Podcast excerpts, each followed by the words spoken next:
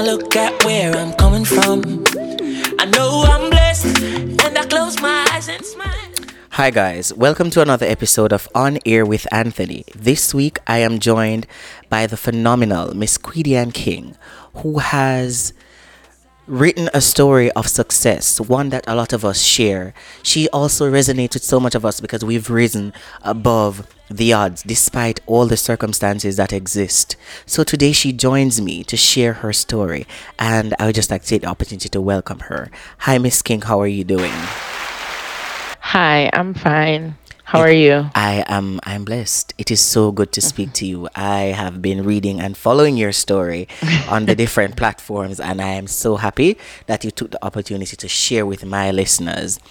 Um tell us something about you. Tell us um, something about you, something you like. Just give me a brief synopsis of, of who Miss King is. Well, my name is Cudian King. I am a 23 year old graduate from the Faculty of Law at the University of Yes, ma'am. the West Indies Mona campus. Um, tell you about who I am. It's usually a complex and, and complicated question, but I usually lead with what I say are my forefront qualities. Yes, ma'am. And if I am to define Cudian, it would have been a very hard working, smart working, determined individual who has set certain goals for her life and will stop at nothing to achieve them. That's and that's definitely somebody that, you know, you ought to be and i'm very very happy that because of those traits that you've set for yourself it has propelled you to where you are right now in life. And once again i must extend my heartiest congratulations 100% you deserve this. Thank So- you.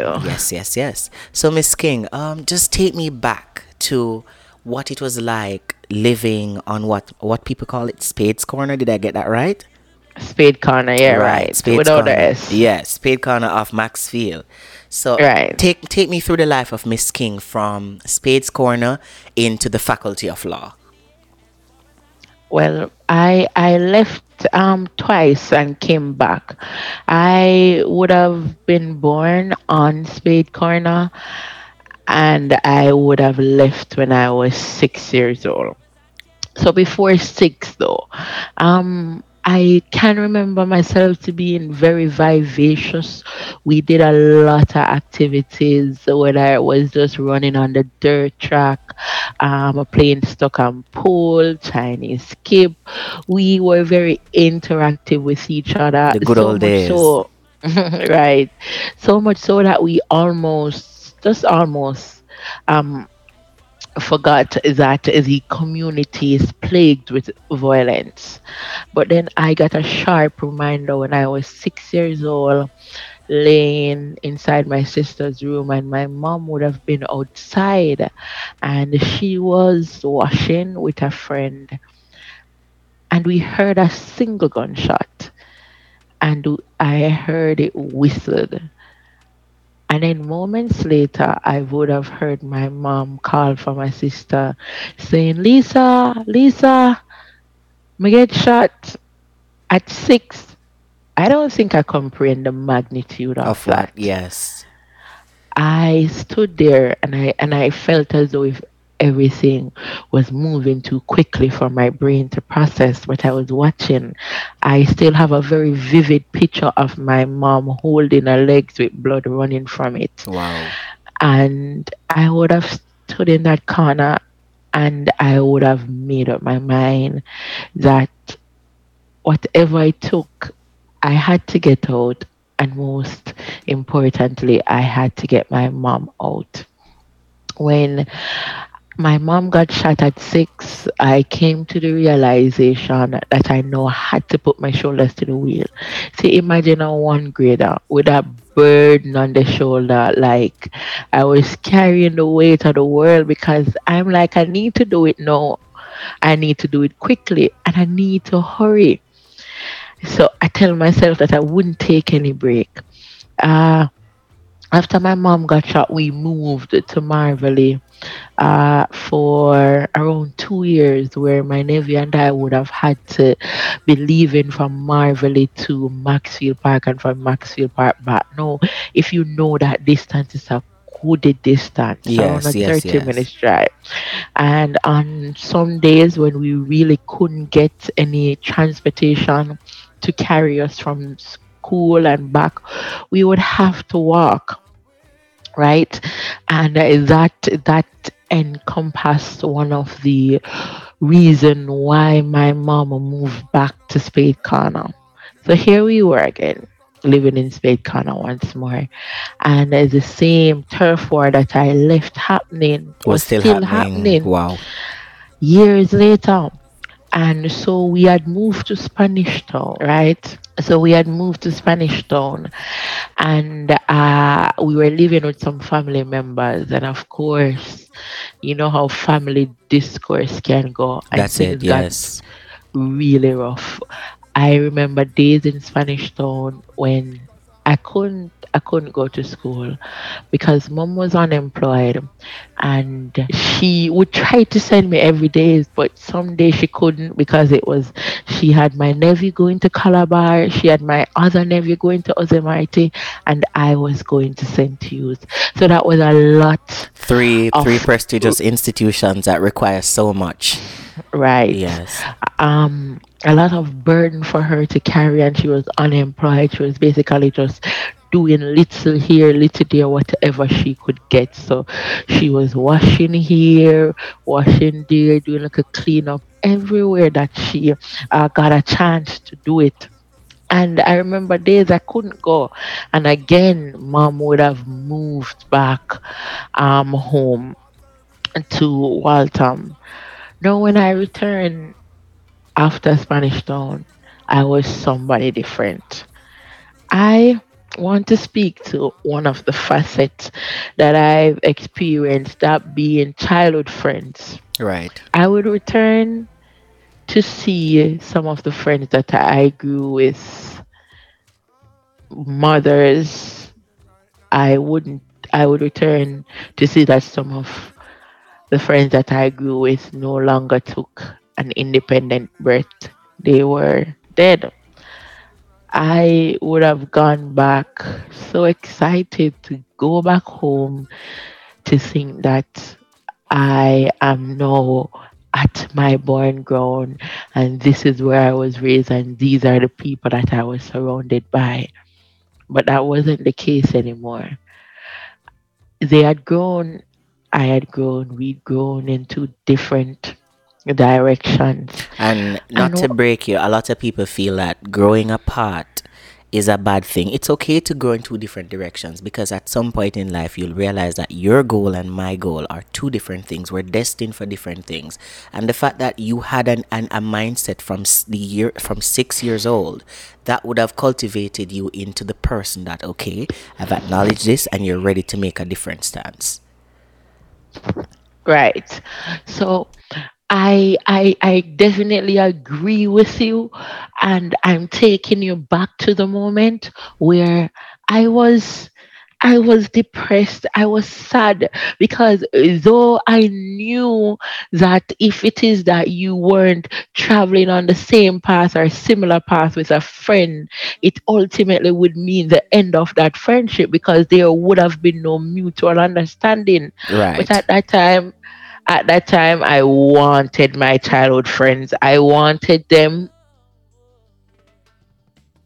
At that time, sorry, I wanted my childhood friends. I wanted them to love me and to accept me. And it's like they blamed me for being too smart. They blamed me for wanting other than what we grew up seeing. the norm. Yeah. I I felt like I was ostracized because I used too many big words and I s- tried to speak differently. Mind you, I was really code switching because a lot of the time I would just talk patois around them because there is no reason to converse in, in English, which which is something Um, I'm used to. Definitely, yes. so I, I was code switching, but they still isolated me and it took me a while. But it was it was words from my mother and i'll tell you that today she is the smartest person that i know. Wow. and mom would see me sad and like i want to go out there and really itch upside of them and say please be my friend because we've been friends for so long. And she would say to me that you see how people perceive you it's a direct reflection of them and nothing to do with you Yes. you don't allow people to project themselves on you That's right. you never ever do that. And I think when she told me that, it took a while to sink in, but when it did, I no longer cared that I wasn't accepted. I no longer cared that I wasn't a part of the group and the old norms. I no longer cared that I was going harder, faster, smarter than my peers. I owned it.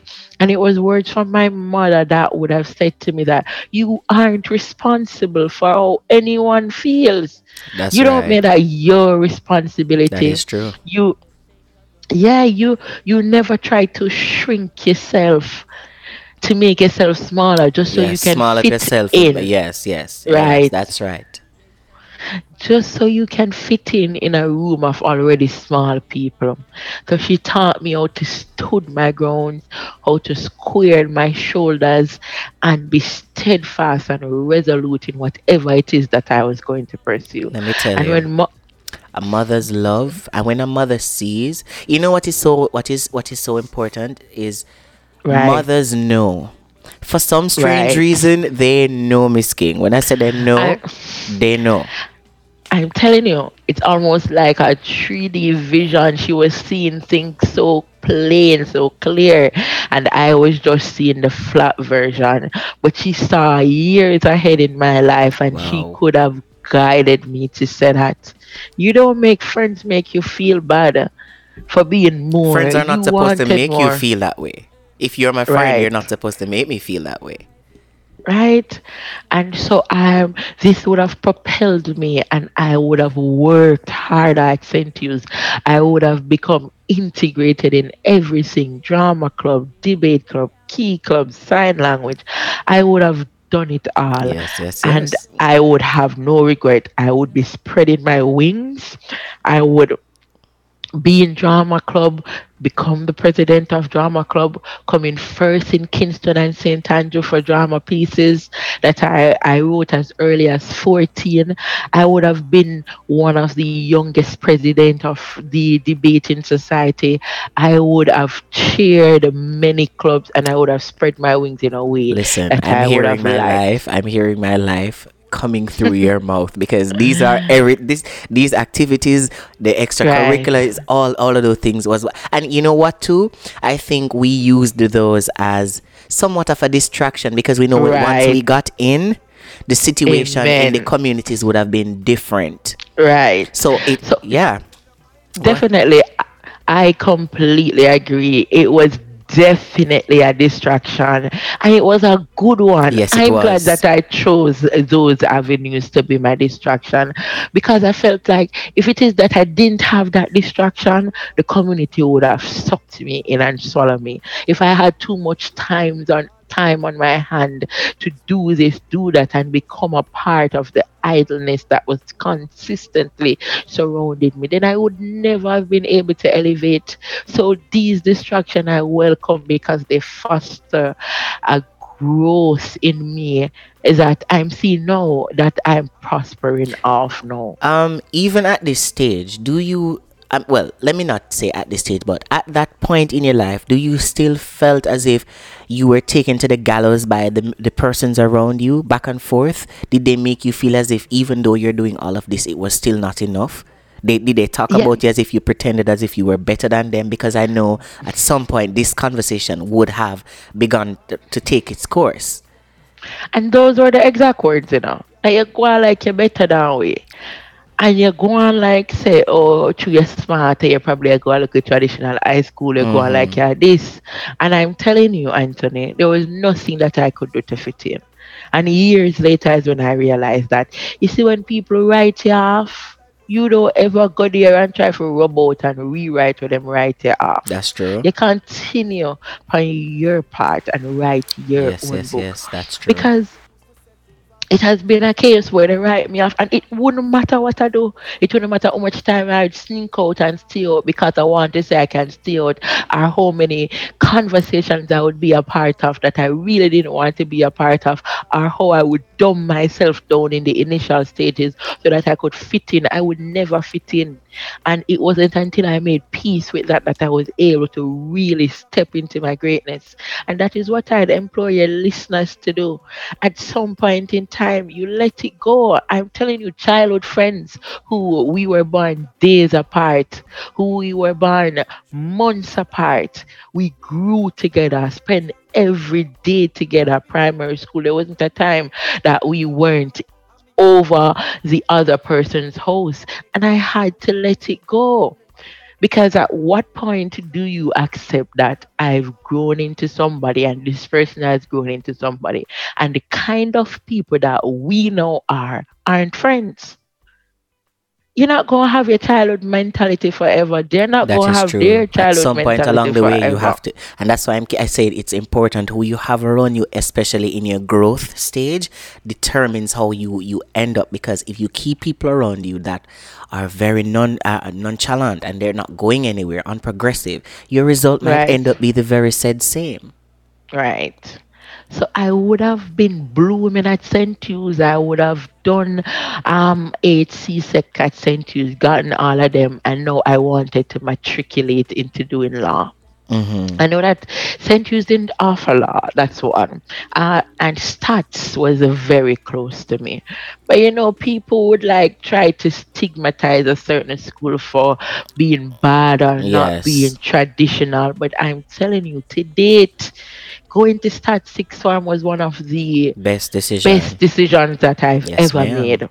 The doors that I'm walking through now were open at that sixth form. That is how Miss um, Crawford knew know me from that sixth form to this day. Yes, yes. And when I when I was going to start sixth form, I met some of the most intelligent people I know. From Jevon to Sadie to Tatiana, I met some profound individuals, and they would have they would have become my tribe, which to date they are still my tribe as they and should we be. right and we would have been nudging each other forward when i was at stats i also met a teacher um, by the name of katie and braham we i had her sociology and history class like five days a week so we saw each other every day. And we developed a good relationship a bond. Like now we are really really really close. Um but it started from there. And through that medium through Katie and Georgia Crawford would have been introduced to me now going through stats um one of my thing one of the main thing was that I had to lift the school and lift the school spirit because I believe in making my mark. So I was still very much integrated in the key club stats didn't have a debate society I went and I started that. I went and I started Leo Club. Stats Leo Club is one of three Leo clubs in Kingston and St. Andrew in Jamaica. You only have Stats Excelsior and Campion. And when I went to Stats Leo Club as zero members, I was the first member. I left there with almost 50 members. You better do your thing. Yes, ma'am. So, so I would have conducted a number of things, would I be visiting children homes, a bottle drive, um, just selling, fundraising, give, um, prize giving.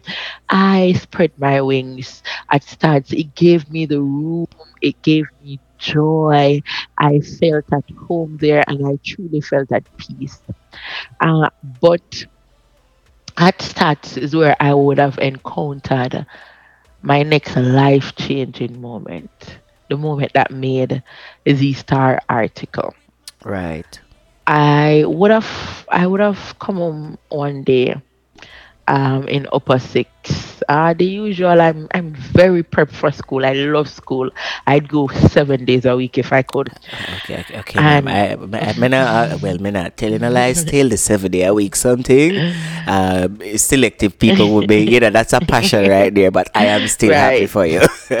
I I really do love school. Yes. So I I I came home and I was preparing to go the next day because I'm already excited. And I was laying on my bed with my niece. We were sleeping on one bed and it was the same room but there was a partition. hmm So my nephew was on his bed. And I heard a shot. We we had some ackee trees in the back. Well, we still have uh, them ackee trees in the back. Right. And the shot would have whistled shing, right through the ackee trees. And all I felt in my sleep was a gush of wind over me. And I heard the gunshot pierce my dresser glass, and I hear every glass shattered. Wow. Out of fright, I jumped off my bed and I dragged my niece with me. I'm just dragging her by her arms, and I would figure by this time my nephew would have been flat on the floor too. hmm And it was a terrifying, traumatic kind of I can just imagine.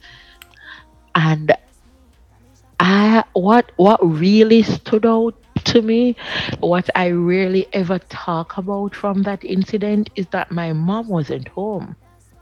Mm. My mom was not home the night, but the final destination of the gunshot would have been where my mom would have been laying her head had she been home. But God.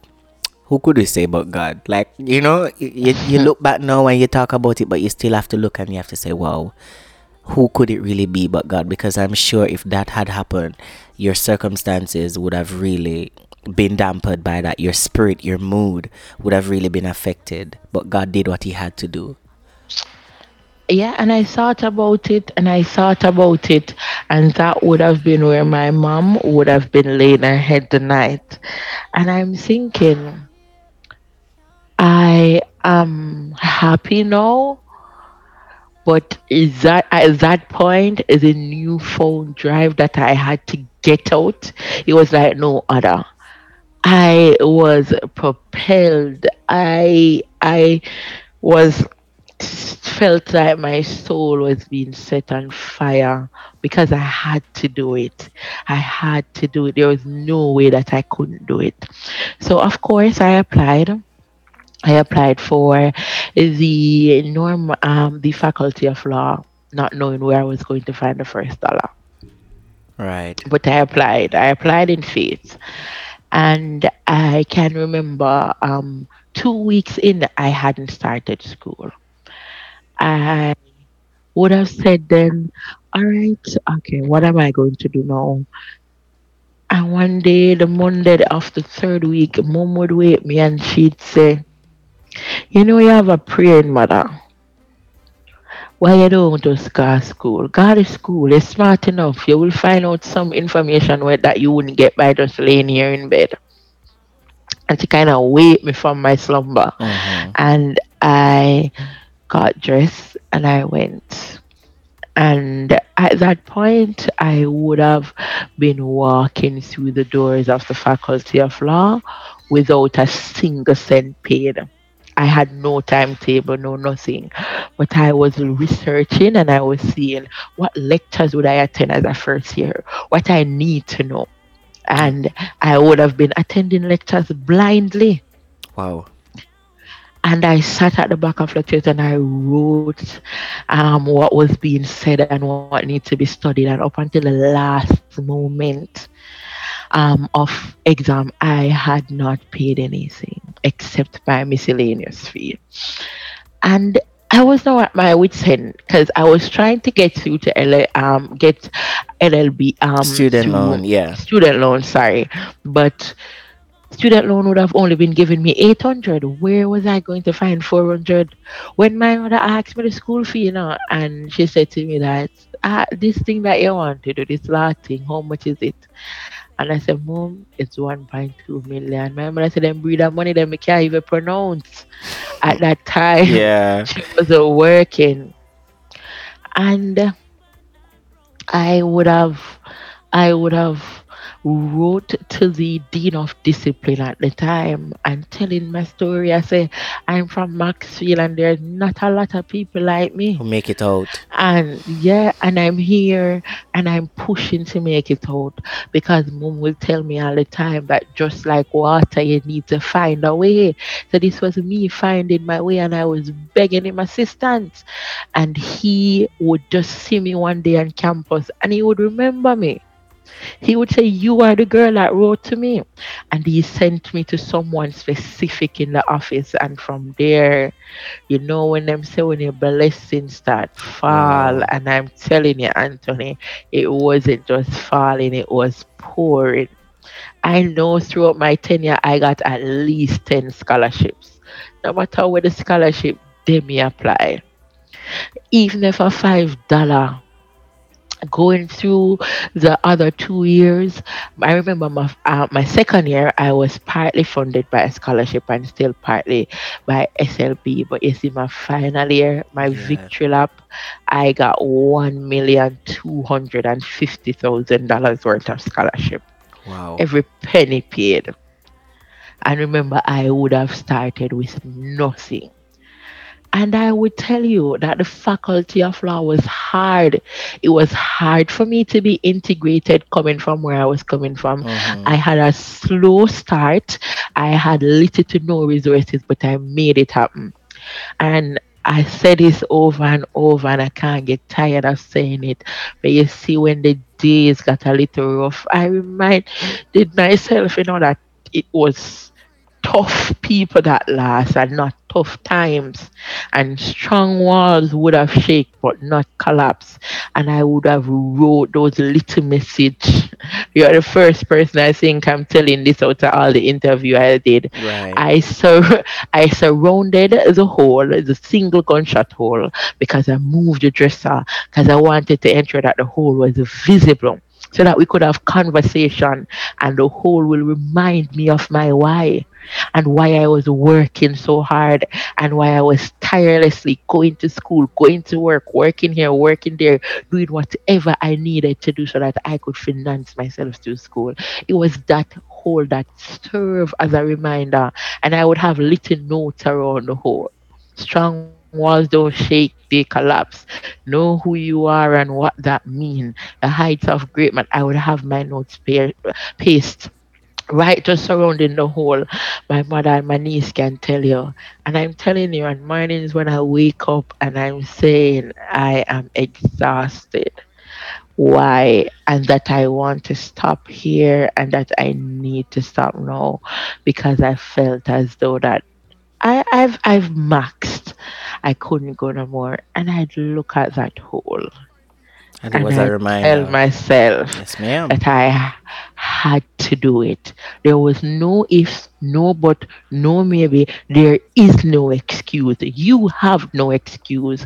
You don't get to feel sorry for yourself and you don't get to wallow in self pity. You get up and you get it done. You know why? Because you have breath and you have life and the opportunities are there.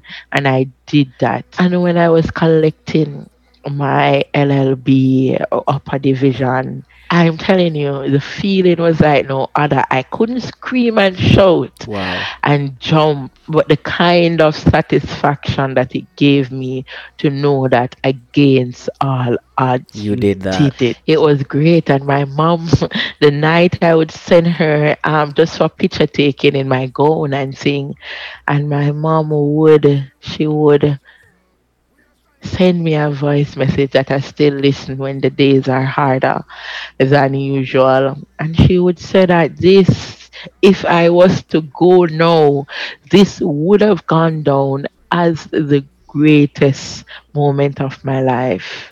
Yes. And that that's all the fulfillment that I need. That's all the fulfillment that I needed. And I'm telling you, on empty days, that's what filled my cup. So I am now going to Norman Manley two years program. This is my Mm-hmm. first year, so I have a next year leaving before I'm called to the bar Yes, um, to be swearing as an attorney at law. In the waiting. In the waiting. And I know you're to pull through. Definitely. Definitely. It is so beautiful. The story, it is so beautiful. Somebody from what we, and many people call nowhere, going somewhere, Right. doing doing something that you know many wish they could, but never had the opportunity to. Because some of us, you know what we lack, motivation and investment.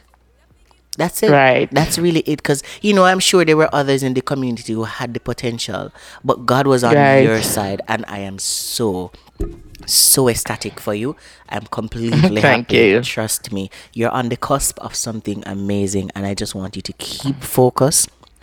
Keep remembering where you're from because I'm sure just as as our opportunities and doors were open for you, I know I can feel it. You're gonna open those said doors for somebody For else to see what can be achieved. Oh I'm telling you, that's my life goal. Wow, wow, wow, wow. So, um, going into this two-year program, um, what are your expectations? Well, um, Norman Manley is hard. I won't tell anybody differently.